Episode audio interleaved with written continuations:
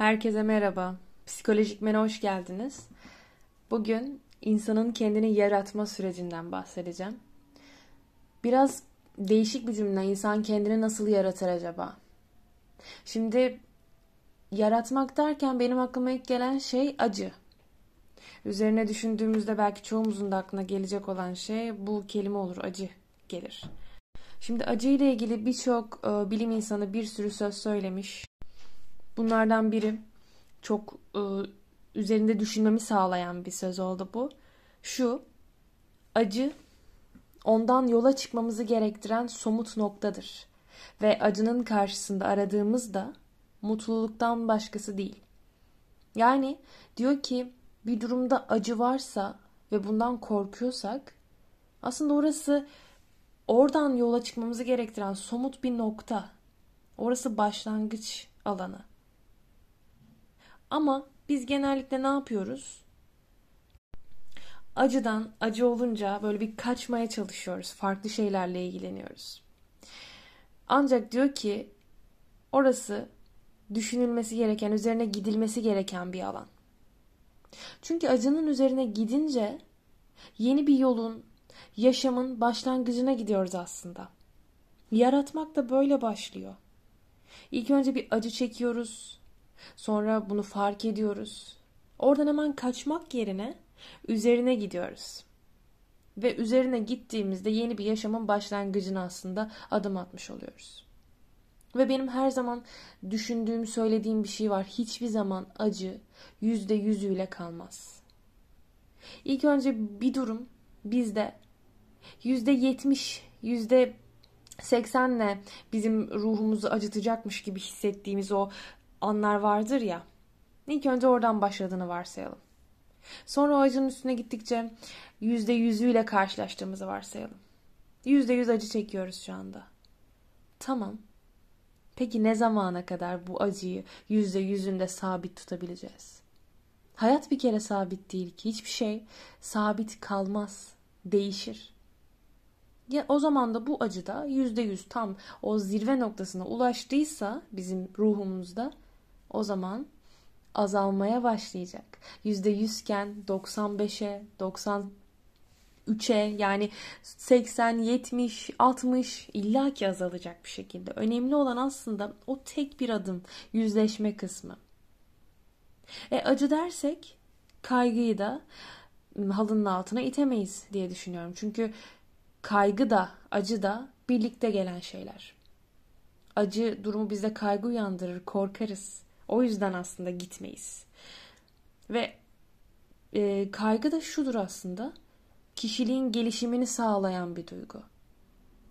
Kaygıdan kaçmak, yok etmek, işte onu yok saymak iyi bir yol olmaz. Çünkü kaygıyla yüzleştiğimizde aslında acımızla da yüzleşiyor oluyoruz. Ve böylelikle kendimizi yeniden yaratmak, kendimizi e, daha üst bir noktaya, kendimizi yaratmak aslında daha doğru cümlesi yaratmak için kaygıyla yüzleşmemiz gerekiyor. Evet. Ve bunları yaparken de geçmişi unutmamak, geçmişte aldığımız dersleri şu anda olmak ve geleceğin de olduğunu kavramak gerekiyor. Şimdi bazılarımız geleceği yokmuş gibi yaşıyoruz. Hani geleceği unutmaya çalışıyoruz. Çünkü geleceği düşünürsek planlar gelecek, hedefler gelecek, e, acı gelecek ya olmazsa.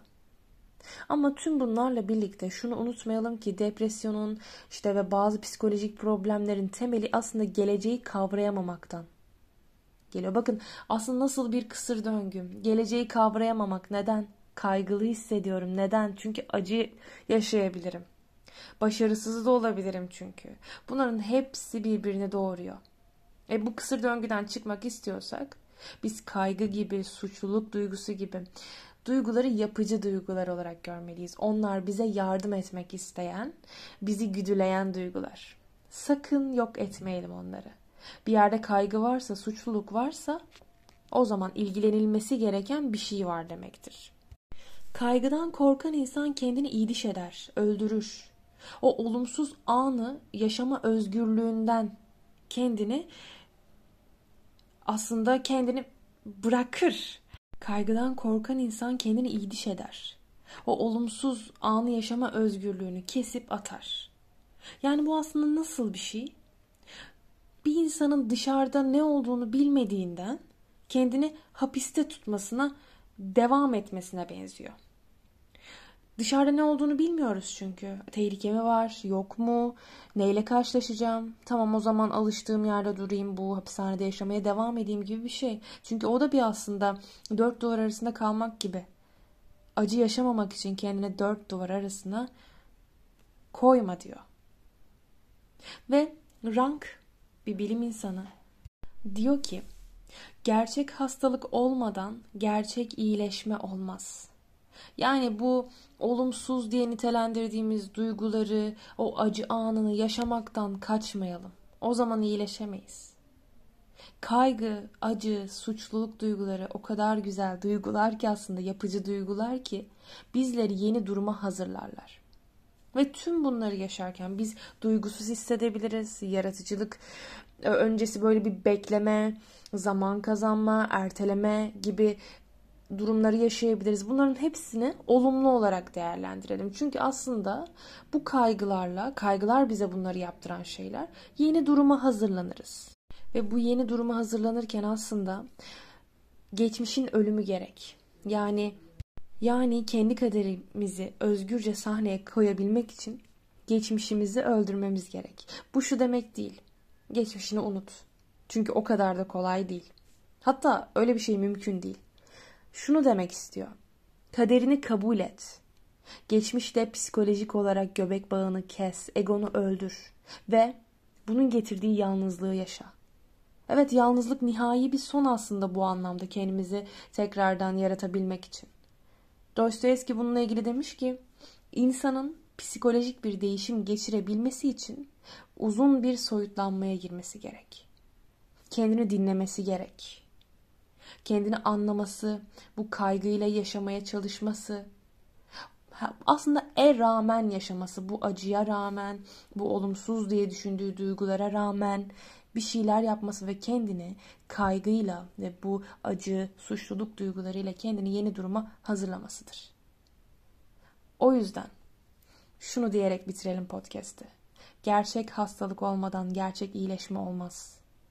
Tüm anları, duygularımızı bizim için faydalı olarak düşünüp ona göre devam etmeliyiz hayatımıza. Çünkü yolun başlangıcı orada.